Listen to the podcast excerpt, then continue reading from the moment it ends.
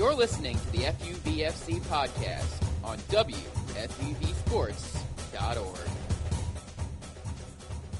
Hello and welcome. We're talking soccer in the Bronx here on WFUVFC. I'm your guide, Christian Hoban, joined by the always wonderful Rich Franco here. We got a lot to talk about. Last week on FUVFC, we were in two days before uh, the transfer deadline day. Uh, so now the transfer deadline day has well passed, um, and we had some interesting drama at the end there with not one, oh, this gives me so much pleasure to say, not one, not two, but three big name players rejecting moves to Chelsea. That's so wonderful to say, and I'm so glad John's not here to defend them. He but can listen later. He, can, listen. later. Hi, John. So it's just so fun to say. So we had um, Alex Oxlade Chamberlain, who we talked about last week, like it was a done deal. Him to It was Chelsea. essentially a done. It was deal. He essentially a done about deal. to go to Chelsea. He's about to go to Chelsea, backed out, and now he's at Liverpool. We had Ross Barkley, who went to London, had agreed to terms with Chelsea. Everton had agreed to terms with Chelsea. He was completing a medical, and he backed out at the la- at the last possible second. Backed out, stayed at Everton. And then we had uh, Fernando Llorente from Swansea about to go to Chelsea to be a nice backup striker, a nice piece for them. And he goes to Spurs last minute. After Christian the trade, likes that one a I like that one. I like that one. than everyone else. Yeah, he's a nice piece for Spurs. He's going to score a lot of goals in the League Cup and the FA Cup. It's going to be nice. But all, all in all, that's kind of weird for the champions, the reigning champions. especially at Antonio Conte, because Yeah. he's, he's a guy that last year a lot of players were saying, "I want to play for this guy." He, he had the energy; he was electric. People wanted to play for Chelsea, and now I believe like Ox specifically came out and said, "I don't want to play right wing back anymore. Like Right. I want to play up front. I want to play. Uh, I want to play midfield. I want to play. I want to be a striker. Like I want to be the guy." And he didn't want to play right wing back. And and John was mentioning last week that that was so key for Chelsea to bring Ox in to play that right wing back. And I don't know what, what's going on in Chelsea now. The the interesting thing is they did do some business uh, on deadline day. They got uh, David Zappacosta and they got um, Drinkwater um, from Leicester, though. Which is which is a nice. Which is Danny, a- Danny Drinkwater is a is a fine it's, player. It's a it's he's a fine player. It's not who they wanted from Leicester. it's not who anybody wanted from Leicester, but I, I, it's not a bad transfer deadline window or transfer window for uh, Chelsea. Not a bad transfer deadline day, getting up, picking up Zappacosta and Drinkwater. But it's interesting and a little weird that three big name players, two of them being English, would reject moves to Chelsea. And the interesting thing for me about um, Ross Barkley's not that interesting because he's not healthy right now, and he's not going to be healthy until December, until right before the January window opens. So that's not that weird that he Right. wouldn't move now, and that Everton would wait for January. So, however weird that was that he backed out at the last minute, it, it was a weird story, but I, it's understandable that they would wait for January. The Alex Oxlade Chamberlain one is interesting to me because he went to Liverpool, where he's not exactly going to be the man at Liverpool either. Um, Emre Can playing very well. Wijnaldum is playing well, both for Liverpool and played well for the Netherlands over the break. There, there. Henderson's not dropping from the lineup. None of those front three are dropping from the lineup. Firmino, Mane, and Salah. Lallana will be back in October, so I just don't see where there's a regular spot in the lineup for Alex Oxlade Chamberlain at Liverpool, which is what makes rejecting Chelsea for Liverpool seem feel kind of weird. and if Oxlade Chamberlain can break his way into that lineup, like he has, He the can. ability. He's got the talent. He's got the quality, and especially with Jurgen Klopp, you never really know what happened behind behind closed doors. Right. Jurgen Klopp is a fantastic manager. He's a guy that really puts pieces together on the pitch. So you saw what he did at Dortmund, and he's kind of starting to do it now at Liverpool. Obviously, the last the past two seasons, he's had a little rough bump, but I c- uh, contribute that to the Brendan Rodgers hangover, Yeah, and those- everything that happened there. So Sturridge, I would consider still a liability up front for Liverpool. Uh, he hasn't really proven himself to not be injury prone. We haven't seen him on the pitch for the past two years eh, for a long, an extended period of time. So maybe Ox can break into that front, the front two, front three. But it is very interesting to see that ch- he would reject possibly a starting role at Chelsea with Yeah. Diego Costa on the outs. It, it's just odd. It's also worth mentioning that I, I I mentioned seven players who could be ahead of Ox in the team in the squad at Liverpool, and I didn't even mention Phil Coutinho. correct. So I mean, it it just feels a little weird to me, and I get it. Liverpool have a lot of games to play, and they've got a much higher energy, high pressing uh, style of play that I guess drains more from your players than Chelsea's style of play. Which fits And which fits with- Ox's playing which fits his playing style, and it would make sense that Liverpool would want a lot more quality depth than Chelsea per se would need because Chelsea aren't going to wear their players out as much by playing them in the FA Cup, Champions League, and Premier League as Liverpool will playing in the exact same competitions. Just because of Klopp's style of play, the high press, it's a lot of running, especially for that front three. Salah, Mane, and Firmino are doing a lot of running. So, I mean, it is interesting, and I think Alex Oxlade Chamberlain will get time. Probably, he'll probably get some time in the league and the FA Cup. I don't know how much Champions League time you're going to want to give him, especially when Lallana comes back and healthy. Um, but we'll see, and especially if uh, Coutinho refuses to play in the Champions League, which I don't know what I the, believe what the was, story I was. he named on the I roster? I believe he was named on the roster. I'll Okay. look, I'll look that up right now. Um, but regardless, uh, it's an interesting move. Um, the Ross Barkley thing was interesting. Llorente is interesting to me um, because he's been in the league for a while. Um, he's been he was in Spain for a while. He's Spanish, and then he's been at Swansea for a couple of years now, and he's had success. And he d- and he still decided um, to move to Tottenham instead of Chelsea, which is interesting to me because Tottenham's striker position is so much more shored up than Chelsea's. Chelsea's a little wide open. I mean, they know they spent a lot on Alvaro Morata, but he's not proven in the Premier League as much, nearly as much as two-time Golden Boot winner Harry Kane is. So it's interesting. Nice- I, nice little you have you have to say that. I almost wear my, wore my Harry Kane jersey today. You guys are very lucky I didn't. um, but it's it. But it is interesting because regardless of how talented Spurs are compared to Chelsea, Chelsea are clearly the better team than Spurs. Um, at striker, Spurs are better than Chelsea. Harry Kane is, if not the best Yeah. striker in the Premier League, I- I he's the most consistent. Correct. And Llorente's not going to break into the top into Up, up ahead of Harry right. Kane. He's going to play.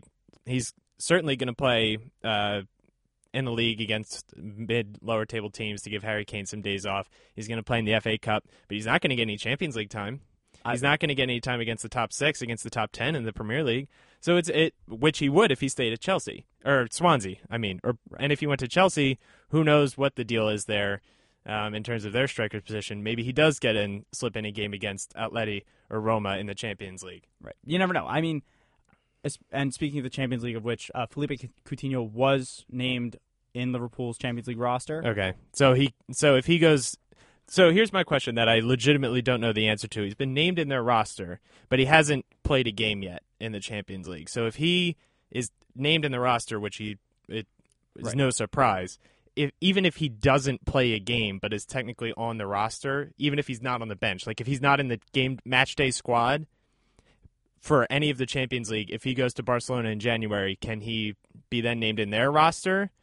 Or I- I is it just the fact that he's 100% on the roster? Whatever, it's not that important uh, at the moment because we do have uh, some more interesting things to get to. It's the international break, um, which is very boring if you're very into the Premier League and nothing else. Um, but if you're into international soccer, um, it was very it was a very interesting international break. Um, there was there were a lot of interesting scorelines in Europe. Um, the first one that I want to get to is uh, three 0 uh, Spain uh, over Italy, which was interesting to me. Um, a couple of nice goals from Isco and the aforementioned Alvaro Morata uh, buried one in the seventy something minute. I don't remember exactly, um, but it was interesting because Italy, I thought, were better than that defensively. I know they. I, to me, it doesn't seem like they have that potent of an attack, but I thought if Italy had anything, it was a defense. Italy have always been a defensive-minded team to, as as well. Like over over a period of time, like their center backs have been Bonucci, uh, Chiellini. So like these guys are, are seasoned defenders who, obviously, looking at Juventus, they don't let up goals. Yeah, they don't, So this especially 3-0 with Gigi Buffon. exactly. So di I, I'm not 100 percent sure. Did Gigi Buffon play in? He did. He did. Yeah. Okay. So but there was no Chiellini. so there was no Chiellini. Bonucci was playing though. So Italy for the longest time have had this bolster of defense, like this back line that have continuously played together on the international scene or be it at club. So it's very odd to see them lose 3 0 to Spain. I, and so another interesting fact, I'm just going to blurt this out because I was looking at the uh, the 2006 World Cup when Italy did win over the weekend, and Italy d- let up two goals that entire tournament, one to France and one in the group stage to the United States. Oh yes. One one, and it was an own goal. Oh, okay. So- so But it was it was very interesting to see that because I mean, Two goals United in the States, whole tournament. yeah, two goals in the entire tournament, and the United States crashed out of that World Cup. They were in last place in their group. But that's but that's always how Italy have been is that defensive mind. And the other thing that's interesting is that the team that would get three on them is Spain, and not say a more attacking minded or a, a team that with more talent up front like a Germany or someone like that. Spain, for all their talent in the midfield, has been criticized time and time again for a lack of depth up front and Right. a lack of goal scoring depth, and it's been that way for a long time. I mean there was a point when they were playing basically a four-six with no strikers, and they they were still doing well because their midfielders were incredible. But it's interesting that they would put up three goals, two goals from Isco, um, who has played very well, um, both at Madrid. I mean, there was a lot of rumors that he was going all over the place this summer, but he's he's kept his spot there. I think Zidane lo- loves Zid- what Isco brings to the yeah, table. and I I think there's no reason not to love what he brings to the table. I think he's a great player. Um, but Alvaro Morata coming off the bench and scoring. The one interesting thing I want to get to about that game, um, Isco was subbed off after uh, in the second half for David Villa. Oh, blast a- from the a- past. That seems like a name. Hmm, that, that we seems like a name that we should know here at FUVFC. Um, so David Villa at 35 or however old he is, um, getting a call up to Spain is all sorts of confusing to me. Um, first of all, yeah, he's 35. It's the middle of MLS season, right towards the playoff push, and he get he got hurt. It's not like Spain weren't in danger. Were in danger of not qualifying for the World Cup. They're on top of their group. Their group is Spain, Italy, and then the other four teams in the group are Albania, Israel, Macedonia, and Liechtenstein. They weren't going to not qualify. who they just who they thrashed. They thrashed on Tuesday. Yeah, of course, of course they did. Liechtenstein's goal difference in uh, World Cup qualifying is minus thirty three. Of course, like Spain weren't going to have any trouble getting to the World Cup. So it's interesting that David Villa. It's not interesting that he get called up. They're a little thin up front. He's play, he's been playing incredibly well the last two seasons in MLS. It it makes some sense that Spain would want him there. He's experienced on the international level. It's it makes sense that he'd get the call up. But it's interesting that he'd accept it because he's been, for all intents and purposes, I don't know if he officially was, but he's been, for all intents and purposes, retired from international soccer. It's the playoff push for MLS. NYCFC are in second in the East. He's still their best player. The, the, uh, the team around him has gotten better this season and produced more around him, but he's still clearly the best player on NYCFC. It's interesting that he'd accept it, and then to get hurt makes it even more interesting. I don't know exactly how serious uh, the injury is. I don't think it's anything that's going to keep him out of the playoffs per se. I believe it was his adduc- adductor. Adductor? Adduct, yeah, his adductor, and I believe that's something with the hip or the Yeah, that- that's- It's yeah, that that's like the muscle o- connecting. yeah, the so hip. that could be a tricky injury. Yeah, it's a tricky it's a tricky injury for a guy that's 35. and who has been playing most of the time during the matches. Like he yeah, he gets he, subbed he out. plays he plays 90 minutes a lot of a lot of matches for NYCFC. So it's it's very in.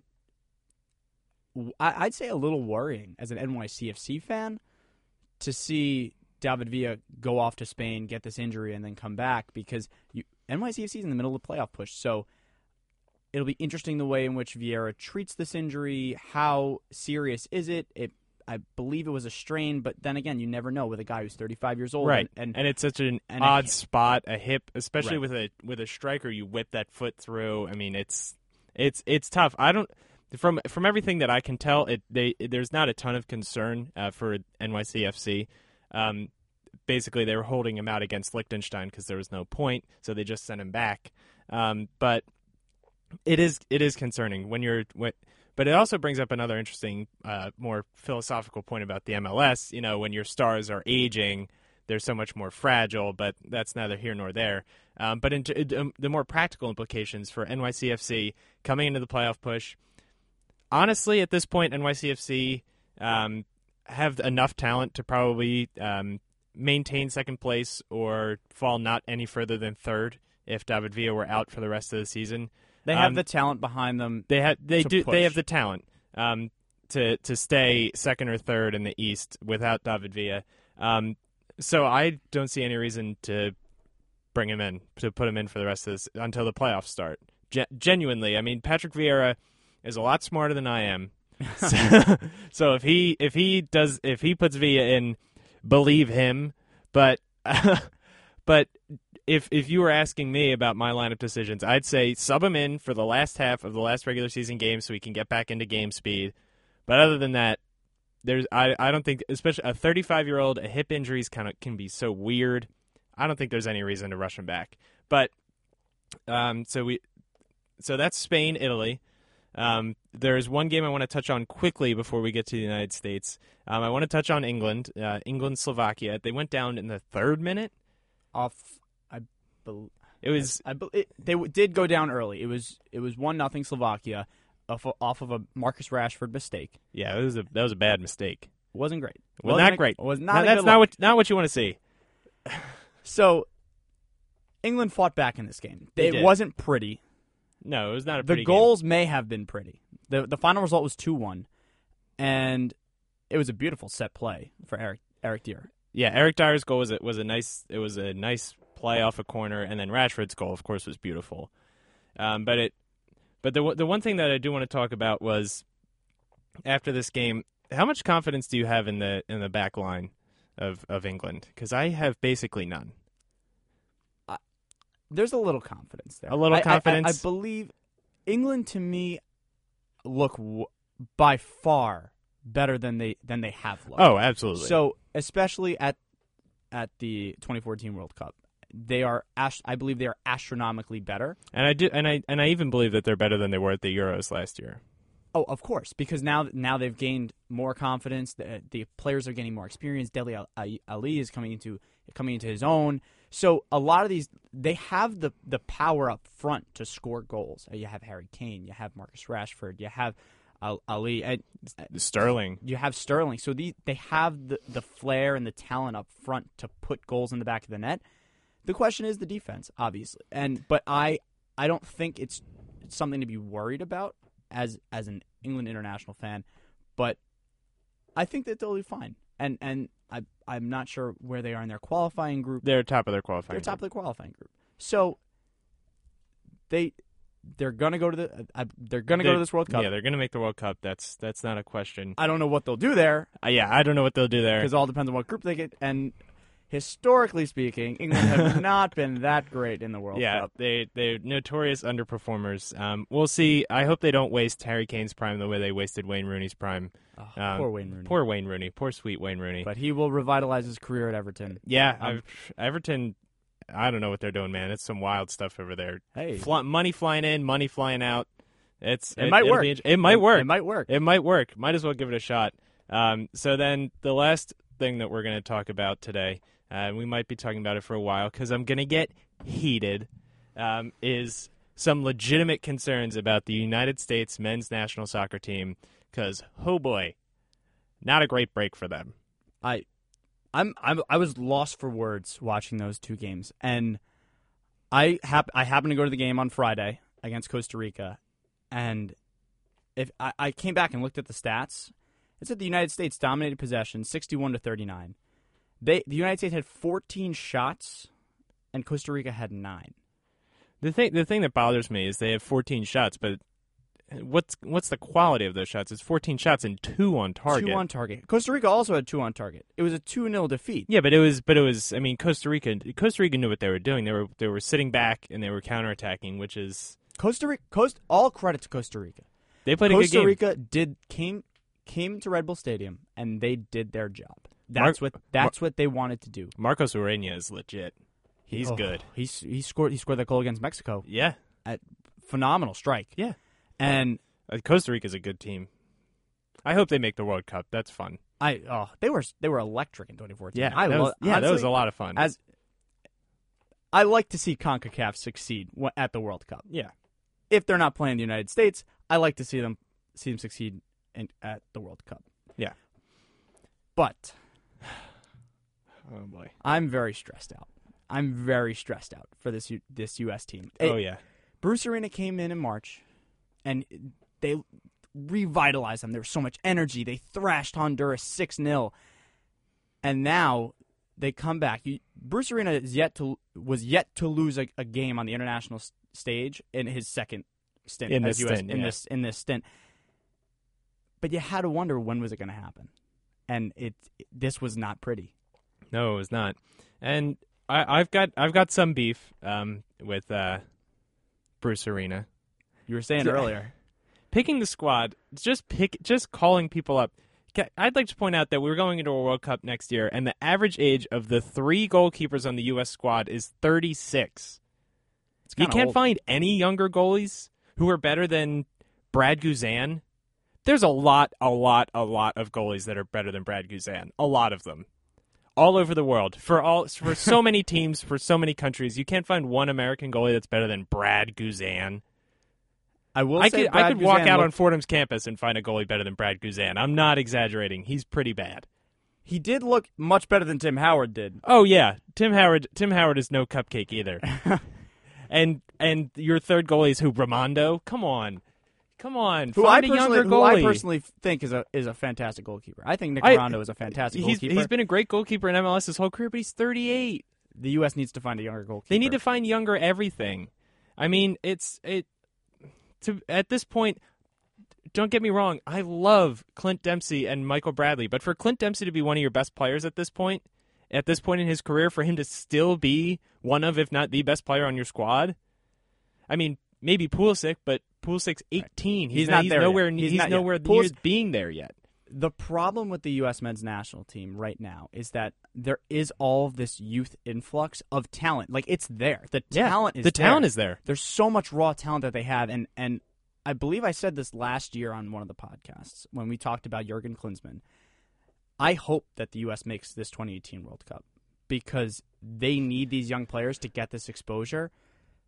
Because there's the opportunity for this next generation of, of soccer players to be fantastic Oh yeah, absolutely. they as a team have a talent like P- the United States has grown soccer so beyond from what it has been with the introduction of MLS.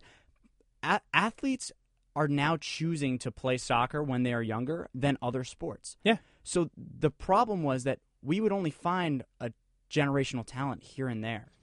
There was and there was only so much quality that we could generate that now there are so many players that you hear about all across the leagues in Germany. I believe there's uh, some Weston Weston McKennie. Yeah. He's he's a young kid too, and he's there's all of this young talent that needs to be brought up onto the stage. Kellyn Acosta, I have no idea why he was not playing against Costa Rica. You saw what He's type and difference he's, he and made yeah, against he's Honduras. exact. He's exactly the player you needed, and specifically against Costa Rica in terms of the style that Costa Rica plays. I mean, Bobby Wood not starting against Honduras might be one of the most egregious lineup decisions. Uh, of course, as soon as he comes on, he scores because he's your best striker. Of course, of course, he's incredibly talented. He's having a great season in the Bundesliga. Like, the just- two the, the two why players. is why is Darlington Nagbe starting over Bobby Wood?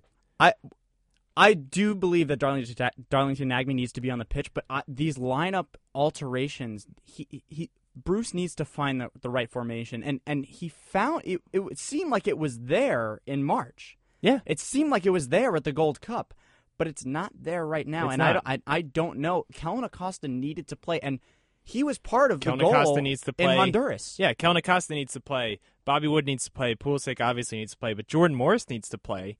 I mean, like, and I get it. You there's there were some players that they're missing. They're missing Brooks. They're missing DeAndre Yedlin. Um, there there are some more talented younger players who, for whatever reason, weren't there. But it's still pretty egregious to leave Bobby Wood on the bench against Honduras and to leave Kellyn Acosta on the bench against Costa Rica. And all I'm saying is that I'm pretty I'm pretty confident that the United States are going to make um, the World Cup, especially that that point against Honduras, having it be one point instead of no points is very key. Um, especially preventing Honduras from getting the three points is incredibly key. Um, so the United States sit in fourth um, in the in their qualifying uh, group standings. Um, but they have two games remaining, and it's again it's a home game against Panama, and it's a wherever who cares game against Trinidad and Tobago because they should get six points. They should get six. They should get six points. Will they get six? Will they points? get six points? I, I'm very confident that they're going to get four points because they're going to beat Trinidad and Tobago. That's not a question, and they're going to. I think they're going to at least get a draw. Uh, they're at, they're at home, right, against Panama. Uh, they are at home against Panama, which i- which is a very favorable draw for them. Yes. You saw going into Honduras, that was going to be a tough game for them. Oh yeah. Even though they thrashed them 6 0 back in March, going into Honduras Yeah, has it's- it's- historically been bad for the United States. Yeah. They have when the United States plays outside of the U.S. in World Cup qualifying, it hasn't been great for them. just generally when they play outside, they should just play all their games in the United States. They should play all their games in high altitude, cold, it, weather in the United States, oh. the snow. Just make every other team incredibly uncomfortable. That's the only way the U.S. can. so that so that 2026 World Cup is that uh yeah, yeah. Let's play all the games in January in Denver, and the United States could win the World Cup. I think. ooh, I like it. Yeah, I think they could. I think they could pull it off. We'll lift Yeah. that trophy. Yeah. That'd be a nice sight. In, the snow four feet of down. snow. Yeah. So basically, the United States will be the 2026 World Cup champion. Basic, We- but we- only we if only only if it's the the tournament is in the United States. That's an important caveat because if if FIFA does some weird FIFA stuff and awards it to like Trinidad and Tobago or Liechtenstein or uh, Mongolia or North Korea or some weird FIFA stuff, then the United States isn't going to win. But if the United States is hosting it, first of all, it would be such a travesty if the United States hosted the World Cup and the United States didn't play England in Philadelphia on July 4th, 2026, the 250th anniversary of the Declaration of Independence. Would that not be the most hyped sporting event I- perhaps ever? I believe you have to break out the Liberty Bell again and just Yeah, and just you would have to. That You would have to. for every That would that would be every that would 10 be the most hyped sporting event ever and it has to happen and it it it has to happen. But again, so pretty confident that the United States is going to make the World Cup um, unless they absolutely scuff it up against Panama. I'm nervous. I'm I- nervous. I, I I won't I won't guarantee that they will make the World Cup, but I will say that I am nervous for for what's up to come because it hasn't looked good. I'm nervous for the World Cup next year. I they're not going to make it out of their group if they keep if if they keep playing like this. I I- mean, it, it obviously depends on what group they get, but I don't I don't see them competing very well at the World Cup. Yeah, I don't see- and I'm and I'm okay with that. I am okay I am with that okay with too. that because- as long I'm o- I'm okay with it with this caveat. I'm okay with the U.S. struggling at the World Cup if it's the kids who are struggling at the World Cup. Right. But if it, they get out there and it's Graham Zusi and it's Michael Bradley and company and Demarcus Beasley and company and they're struggling against the big teams and uh, Bobby Wood and Kellyn Jordan Morris Acosta, and Kellyn Acosta are Jonathan rotting on the right. bench, then I'm going to be upset. But if they throw the kids out there and they struggle in the World Cup, that's fine. I I, I agree. These kids need experience. They need to play. Michael Bradley and Co. have had their time on the international stage. Yeah. But if Bruce Arena is really looking towards the long term for the for the long success of the United States, then these kids need to play at the World Cup and they need to make it. Yeah, yeah. Well, so some struggles for the United States, some struggles for England, some triumphs for Spain, and oh, I always love to say this, some difficulties for Chelsea on transfer deadline day. Um, so we got through a lot here on FUVFC today, and I'd like to point this out. I saw somebody said this uh, on Twitter. Bobby Wood's goal against Honduras may very well be the biggest goal scored by the United States since that goal that Landon Donovan scored against Algeria uh, in the 2010 World Cup. And I think I agree with that statement. Um, so, long story short, uh, Bruce Arena, if you're listening, play Bobby Wood every time. Um, that's it for us uh, at FUVFC. Uh, have a great day.